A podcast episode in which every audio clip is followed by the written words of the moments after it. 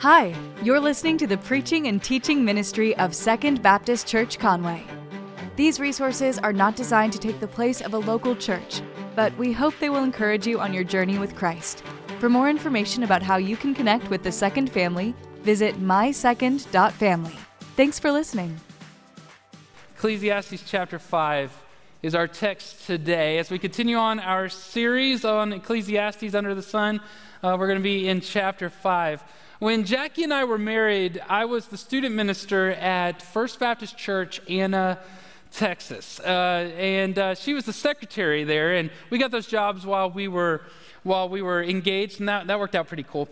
And one day, or during this one season, we were we were uh, renovating the student center, this building where we were gathering and meeting, and and um, I was I was pretty obsessed with it. Uh, okay, I, like some of you, I was pretty proud with it. Any of you ever built a house and you like visit every day, a couple times a, a day? That's kind of how I was with this renovation of the student center. And it wasn't a huge project. We were a real small church, but I was excited about it. In fact, uh, to save money, I hung all the blinds in the place and I changed out the toilet seats of every seat and Toilet seats are gross, y'all. And, and, and I did that because I was so excited, you know, about this. I would go and I'd be there at 8 o'clock and, and I'd go back through at 10 o'clock and just check to see if anything had drastically changed. It did not, but I still go by and check. One time when I went over there, I walk in there and I had noticed, even though there was nobody else in the whole building, that someone had spilt a five gallon bucket of paint.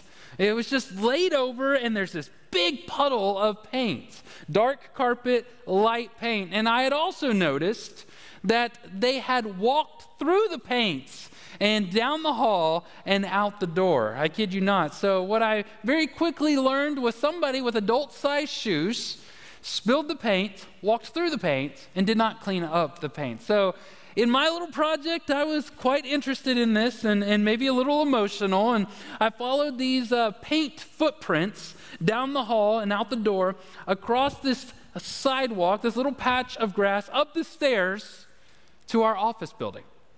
And so I, I walk in there, and as you can imagine, the paint is getting faint. It's getting lighter and lighter as it goes, but very clearly paint on shoes all the way through there.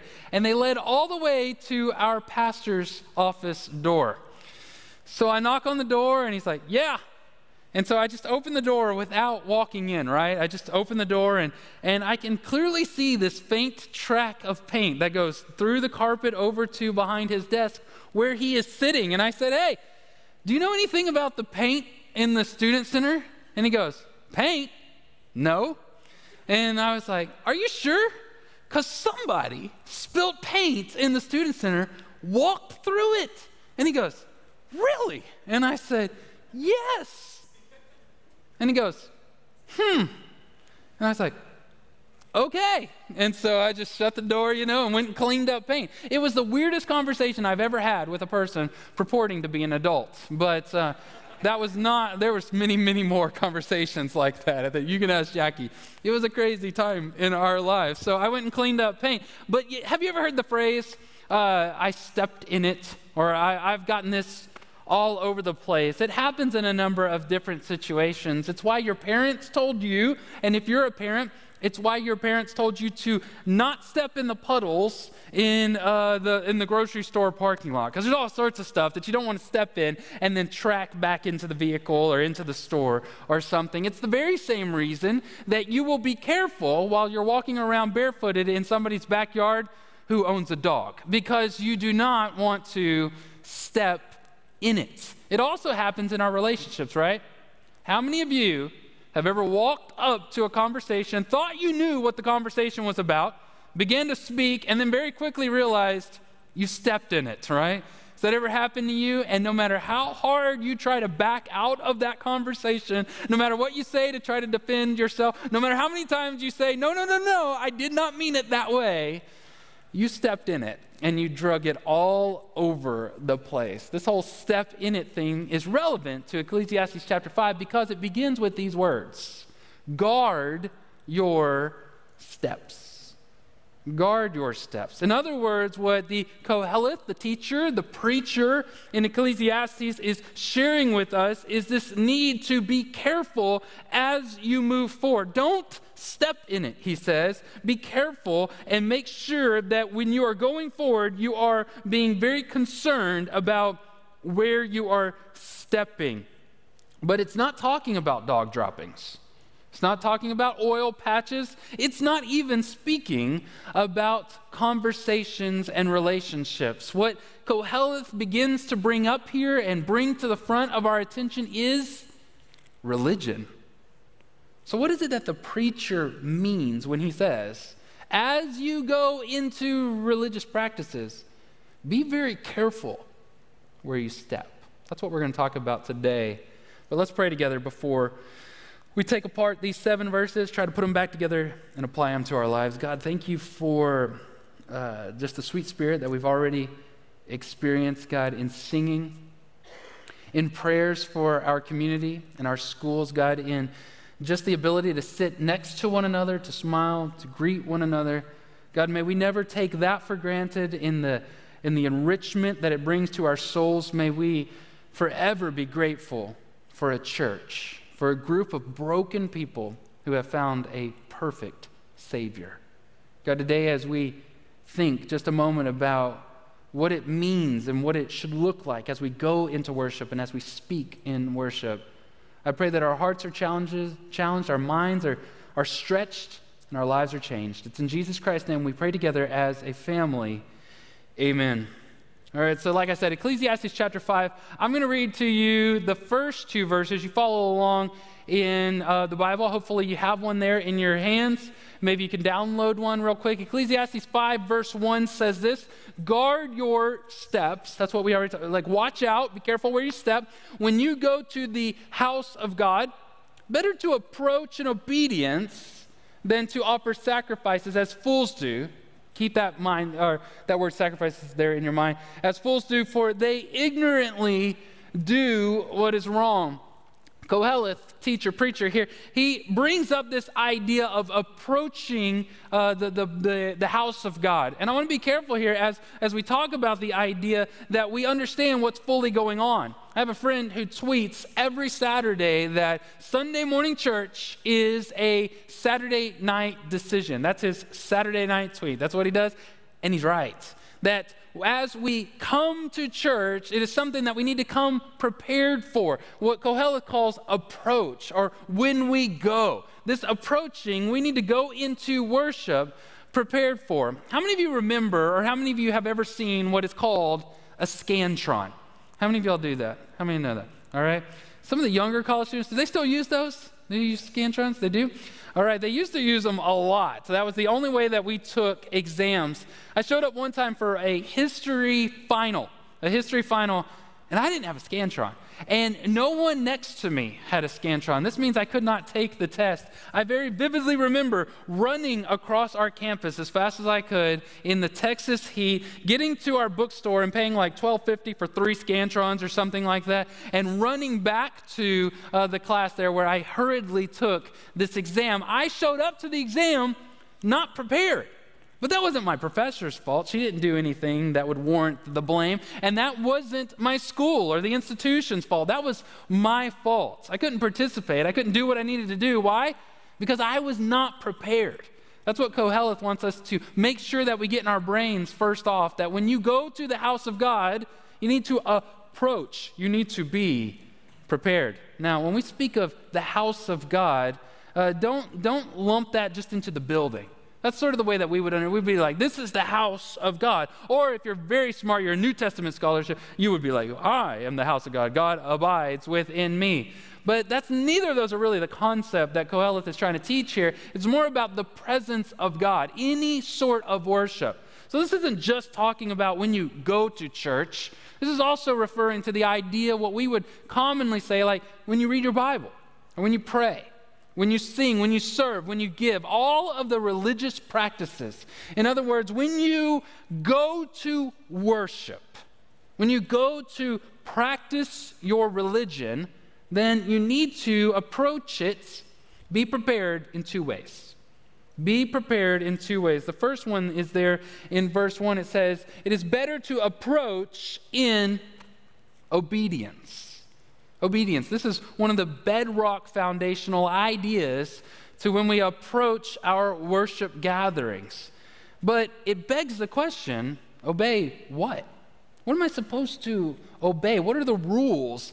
I'm happy to do it, right? I mean, I think we all are. If God is telling us to do something, then what are the things that God is telling us to do when we go to worship or we read our Bibles or we pray? It's kind of like the speed limit. I, I know how to find it, I know how to read it, I know how to obey it. So when it comes to my personal and my corporate worship, if Kohelet is saying that it is better to approach those things in obedience, then what am I supposed to be obeying? What are the speed limits to worship? Well, there's a number of them, and I'm sure we could come up with a bunch of them, but I just listed out a few here. The first one I listed was just that you gather. In our vernacular, the way we would say it is that you go to church that you come to the worship gathering, that church is a blessing, that this worship gathering is a blessing. Now, to be clear, church is a people, it is not a place. Church is a family, it is not an event. However, that's just the way that we say it. And I would reiterate that go to church. And this is something that we really have to get straight in our brains because I hear songs to the, to the contrary, I hear people talk to the contrary, and although I think that they mean well by it, Christianity is not something that you can do by yourself. It's not something that you can experience by yourself. A, because it is not a solo sport, but B, because He didn't leave that option open. God said, go to church. All right? It's good for you. All right? This is what He's telling you. You got to do it. You got to do it. Why? At least because He told us to. So, you know, go to church, that would be another thing. Another one is financial support. I know people don't like when preachers talk about that, but the Bible talks about it, and I'm supposed to tell you what the Bible says. Rooted in Old Testament commands, lived out in New Testament illustration, the Bible expects, commands us to financially support the mission and ministry of Christ through your local church. So that's what he says. Another one is to care for one another, to love one another to shoulder one another's burdens, to hold one another accountable. There are a bunch of what I call the one another's in the New Testament. For fun one day, just look them all up. Look them all up and then ask yourself, Am I doing that? Because all of that is something that we are supposed to do. It's not an option, these are commands. When we go to worship, when we read our Bibles, when we pray, when we try to live out our Christian life, when we live out whatever we call our religion. Now, listen, it's kind of common and it's popular and it has been for decades. It's not a new thing, but to sort of downplay the idea of religion. In this church, whenever I say religion, all I mean is the way we live out the relationship between us and God. And everyone, everyone has a religion. Even the irreligious are religious. Uh, we live in Arkansas, so at least there's the religion of the SEC. So there are, everybody has a religion, right? It's just the way that we live out our relationship with our God. So as we live out our relationship, we need to live it out, first of all, obediently. And then, second of all, carefully. Look at verse 2. Do not be hasty to speak and do not be impulsive to make a speech before God. God is in heaven and you are on earth. So let your words be few. As Pastor David and I were working through this text this week, this word here, uh, uh, carefully, was the hardest one to choose. Obedient was in the, it says, uh, make sure that you approach obediently. It's better to approach obediently. But how do we counter, do not be hasty, do not be impulsive? What would be the positive way to say that? Uh, we, we threw out the idea like slow uh, that would be the opposite, right, of hasty and impulsive. Don't be, be slow. Um, but I just couldn't see myself standing up here and preach. When you go to church, go to church slow. When you pray, pray slow. I, I just, I didn't really communicate the idea, you know what I mean? And so, what would be the opposite of hasty and impulsive? We, we finally came up with this idea of careful or deliberate or intentional. So the opposite is not to just don't rush in. When you come to worship, remember that when you are coming to worship, again, whether it's corporate like we're doing now or personal in your personal Bible study, what you need to remember is it's not about what you are here to do. Church is not about what you are here to do. It's not about your attending. It's not about you being seen or singing. It's not about your teaching or preaching. It's about what God is doing and what He will do in and through you. That's what worship is about. But we often start to think that it is about us. Everything that we do in our worship, in our religion, is about Jesus. I know you know this, but it's a good reminder. I think that this idea of careful consideration really complements obedience. Careful consideration and obedience, they have to go together. You have to have a hand on both of those ideas. Why? Because we are so often tempted or in danger of obeying simply out of duty or tradition. That I go to church just because I'm supposed supposed to go to church. I go to church because this is what we've always done. My mama goes to church and my grandmama goes to church, and we've just always done this. And, and, and why do we do it? I don't really know why I do this. And I don't really know why we sing some songs and then we all just sit down and, and then some guy starts talking. I don't know why we do any of this. That's why the Kohelet tells us to make sure that there is intentionality that there's thought, that it's deliberate, that we're not just rushing through the motions, that our worship is about something more than us. Singing or being kind or serving in some sort of ministry, that all of this work has to, um, uh, is about intentionality. Example, going back, remember the things that I listed? Giving, financial giving. Think about it for a second, and I know y'all don't ever think about this, but we do. Where does the giving portion, like the financial part, fit into a worship service? It feels weird, right? I'll, I'll, just say it feels weird. You might say, no, it feels totally good. That's, I love it. It's my favorite part. Um, th- that could be you. But um, for the rest of us, when we're trying to figure out the worship service, do you put it at the beginning? Do you put it in the middle? Do you put it in the middle of songs? Because it's like singing and then you're participating and, and you're giving. What if you put it after the preaching? But then that feels kind of like you're tipping, like, yeah, it was an okay sermon. And so you, you give a little bit of money there. I didn't like this one, you know, that sort of thing. So you see how it, it could feel differently. In fact, a lot of times when we talk about giving, we put it in the idea of like God's billing department is expecting you to give an amount, and He knows how much you're supposed to. So you better write that, and you, you paid your bill. That sort of thing. But that's where intentionality, careful consideration comes into play. Whether you're giving in the boxes when you leave the service through an envelope or if you are direct deposit from your account, there is intentionality to it. There is a care- careful consideration. My family and I, we don't just give financially because it's some thing that we are supposed to do. We give financially because there is intentionality to it. Because I know that people will hear the gospel, that lives will be changed when I worship in this way. That's why it's worship. That's why when you sit there and you listen and your soul is challenged and your brain is stretched, that's why it's worship. So we are here now. When you go to worship, here's the way that we do it obediently and carefully. But now, what do we do? Now that we're here, what do we do? It reminds me of a first date. Are you the guy, or were you the guy, or do you know the guy who is so nervous about that first date? He's all worried about what he's going to wear, when he picks her up, where he's going to take her, what he smells like, all these sort of things that when he finally gets to the date, he just sits there because he doesn't really know what to say. You ever, you ever known that guy? Any of y'all marry that guy? You know, because it's like, I don't know what to say. And, and the girl's over there going, This is the worst date I've ever been. And he put so much thought into it.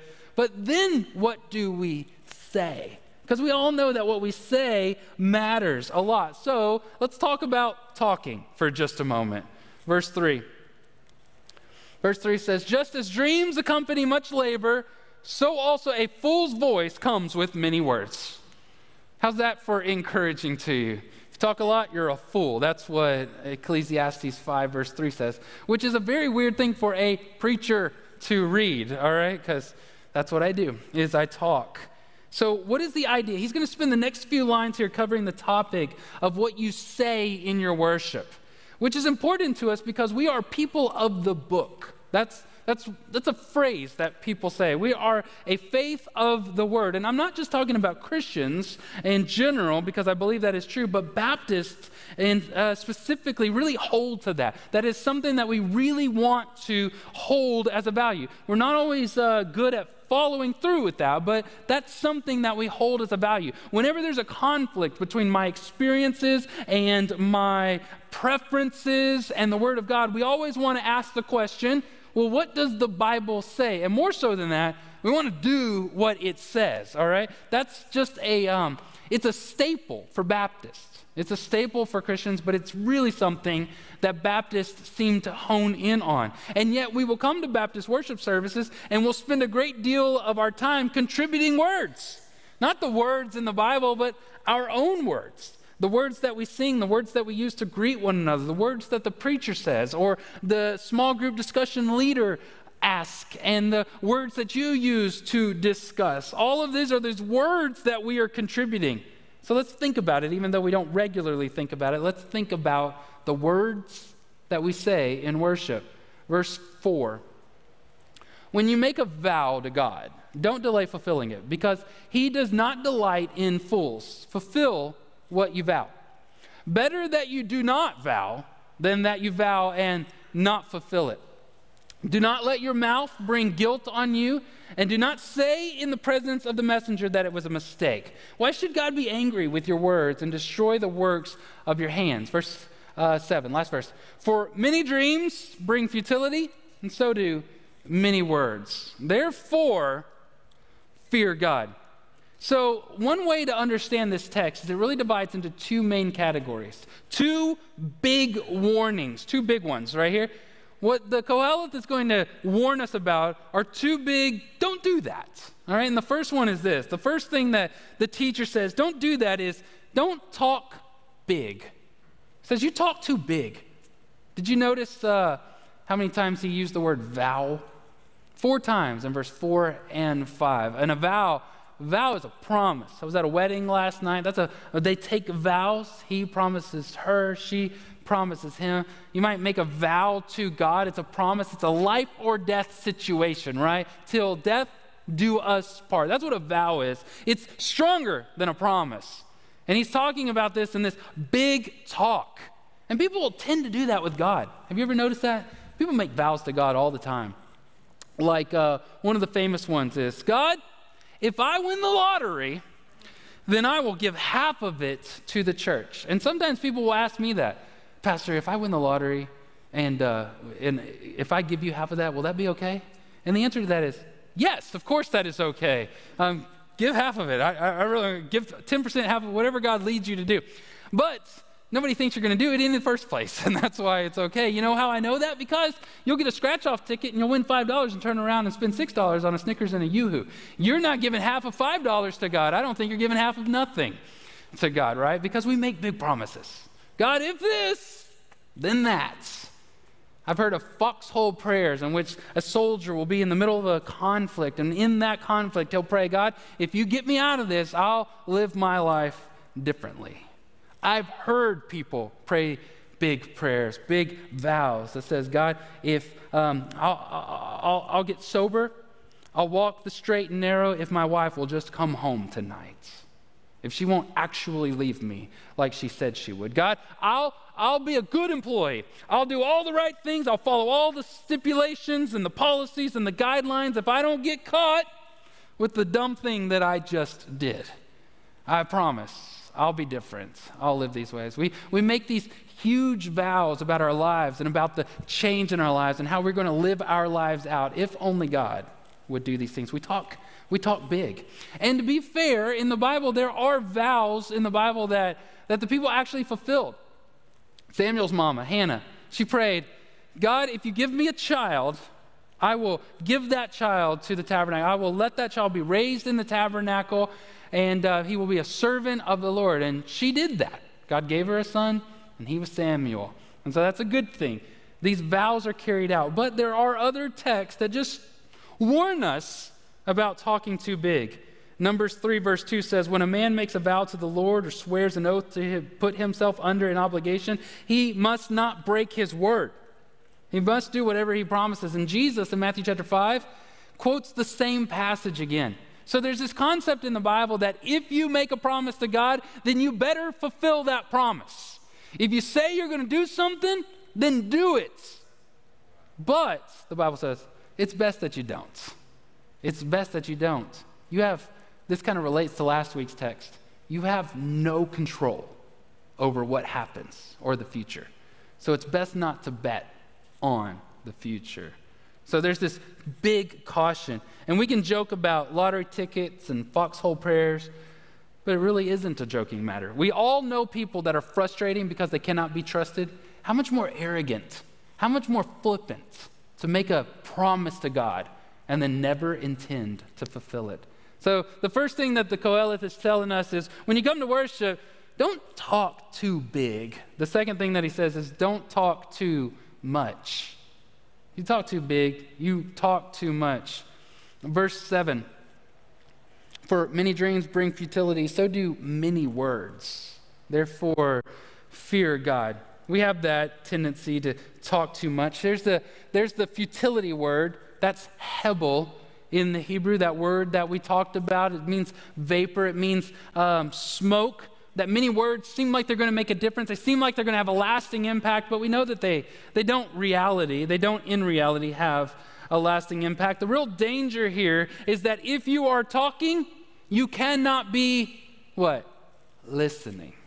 My dad said to me, as I'm sure your dad said to you, that God gave you two ears and one mouth so you can listen twice as much as you speak. That's what my dad said. I have no idea why he felt compelled to tell me that repeatedly, but he did two ears, one mouth. Listen twice as much as you speak. Deuteronomy chapter 5, Moses is recounting a story.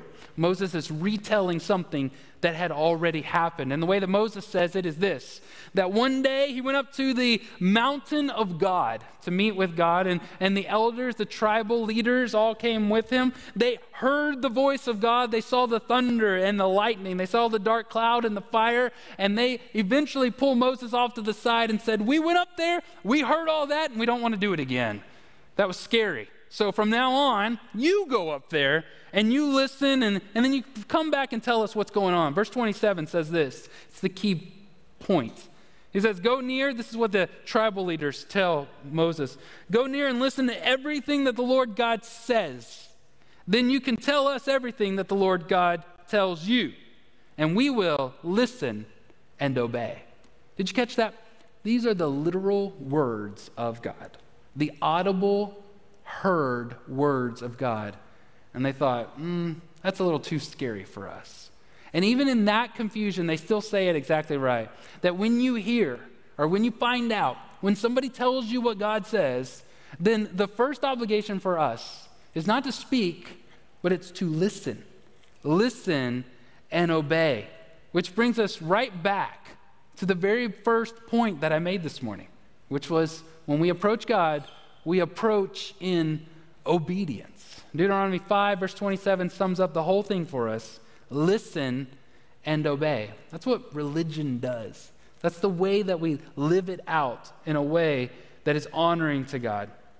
We love to comment on the commands, we love to discuss the discourse, but what we don't like to do is listen. The first and primary step in worship is listening. And it's easy for us to take texts like this and really kind of apply it to our lives. And I know that's what you're doing right now. And I know in your small groups, you're going to open this text up and kind of say, now, how do we obey and worship? How exactly do we speak words that are honoring to God and listen more than we speak? That's good to apply it to ourselves. But just for a second, just for a moment, don't apply it to you, apply it to Jesus. Watch this. Jesus perfectly lived out these two religious practices. He absolutely was obedient. The Bible says that Jesus was obedient to the point of death, and that the sacrifice, remember in verse 1 when I said, pay attention to that word sacrifice, keep it for later? This is later. That sacrifice that Jesus gave was himself. Jesus perfectly obeyed in order to sacrifice himself. Why? To make a promise, to make a vow. And it's an important vow. He says that anyone who believes in me, though he die, he shall live. That's what Jesus did. Jesus perfectly obeyed to keep his word. And so, what do we do in response to that? What do we do in our religion that is based on that man and what he taught and what he did? What do we do in response to that? We, we listen and we obey. We trust in Jesus Christ.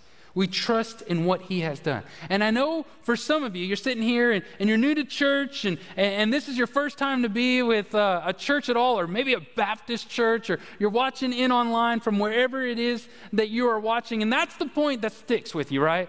You get the other stuff. All that makes sense. It's kind of like what you would expect, you know? That's what preachers say. But this part about trusting Jesus, how do you trust Jesus? How do you put your faith and your trust in a person that you've never met? How does that even work out in real life? And to that, I would encourage you to, to grab one of those cards I spoke about earlier. Fill it out, mark it up. Tell me, I don't understand this part, or I do understand. And that's what I'm doing right now. Fill out that card and bring that to me, or drop that in the boxes, and we'll connect later. And I'd love to answer those questions to you, or somebody on our ministerial pastoral team would love to connect with you about that. This whole discussion really pushes us to ask the same question that we've been asking all the way through Ecclesiastes. The same question that we asked about our jobs, remember that last week? Enjoy your work. The same questions that we asked about our education and wisdom and relationships or whatever else. That question is this What good is it? What good is religion under the sun? What do I actually do with religion? As I see it, there are two approaches to use Kohelet's word, two approaches to religion. First of all, is the idea that religion is about me.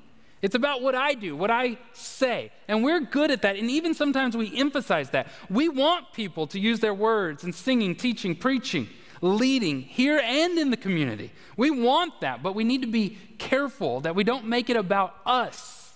That we make it and remember that religion is not about me, religion is about Him.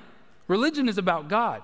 You see, the danger of it all is to make ourselves the point of what we do. We begin to think that we are actually the star on God's starting team, that, that He is here, or that He's here actually to serve us. But what we say and what we do, why we say and why we do, how we say it and how we do it, is all about Jesus. That's true religion. It's not about us. It's about Jesus. So, in all of the areas of my life, especially those that we consider religious, this is how it fleshes out.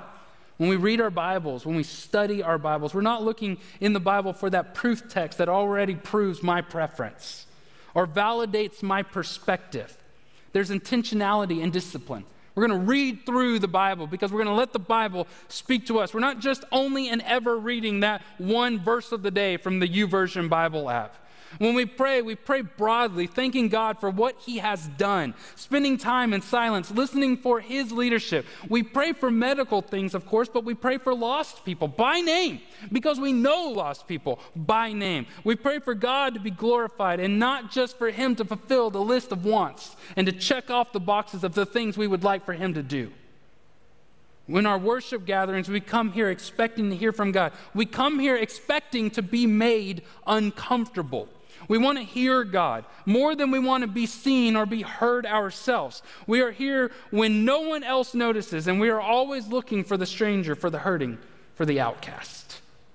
In our service for the church, we serve in unseen places. We serve so that others can worship. We serve even if it's not exactly our cup of tea or exactly what we want to do. We want to work for God's glory and to echo the words of Christ when he said that the Son of Man came to serve not be served. It's like the dozen or so that showed up here yesterday on our campus and chopped down tree stumps and cleaned furniture and moved furniture and made room for other small groups to gather. That's what we do. We give sacrificially just as Jesus did. Not just what fits comfortably in our budget after our new house and nice car and neat tech, all is bought and paid for, but before that, we give knowing that people will hear the gospel because we give. We participate in small groups, speaking up and joining in the conversation because God may be using our words to encourage somebody else, even when our words are silence. We are quiet and we sit and we listen with the other person that is hurting. We help out and hang out for the good of our own souls and the good of other people's souls. We invite. We take effort and expend energy trying to get everyone on our street, everyone in our office, everyone in our class, everyone in our dorm to see and to know Jesus and then to experience the second family. This is what we do. This is religion. This is what Christians do. We obey carefully and we listen and we speak few. Sometimes it feels like it's pointless or wasted, but none of it is. Every investment in what God is doing in our schools, in our communities, in our neighborhoods, in our nation, and around the world is not wasted. So long as that everything that we do is for the good of others and the glory of God. I was running errands this week. I was in my truck, and the boys were with me, and we were running around, dropping stuff off, and picking things up, you know, like everybody else does. And we had the radio on, and we were listening to a Christian uh, radio station. And, and the DJ on there was asking a question. The, the radio personality was, was asking this question. And as a pastor, it was hard to listen to. As a human, it's hard to listen to any DJ or person just keep on talking when they should be playing music. But besides that, it was just hard to listen to the question, and not so much the question, but the answers. The answers were so anti Christian. They were so off from the gospel, so outside of biblical norm that I just felt compelled. I, I, I, there was a part of me as a pastor that just wanted to scream into the radio that y'all are missing it. There's a part of me as a pastor that just wanted to, like, uh, I don't know, like, be kind and put my arm around somebody and say, You're missing it. Both of those emotions were true. I had to stop the radio, silence it so I could tell the boys that this is not right. I was telling Jackie about it earlier. It's a nationally syndicated show that I was listening to. Jackie had heard the show earlier and stopped the radio and already lectured the boys. So they got two parent lectures this week. Two parent lectures because we were so compelled by this one question When do you know it is time to leave your church? That's just not something I want the radio to handle, all right? But, and listen to me, I'm not saying there aren't reasons to leave your church. There are, and people do. And there are good reasons for that. But I didn't hear any of those shared on the radio. All of their answers were things about the way they felt and just what was going on, what was popular, what was something attractive about a different church or another situation. One person said, I walked out and I just didn't miss it. I left and I just really didn't care anymore. Another person said, I walked away and it didn't mean anything to me. It wasn't special enough to me. So it was time for me to leave.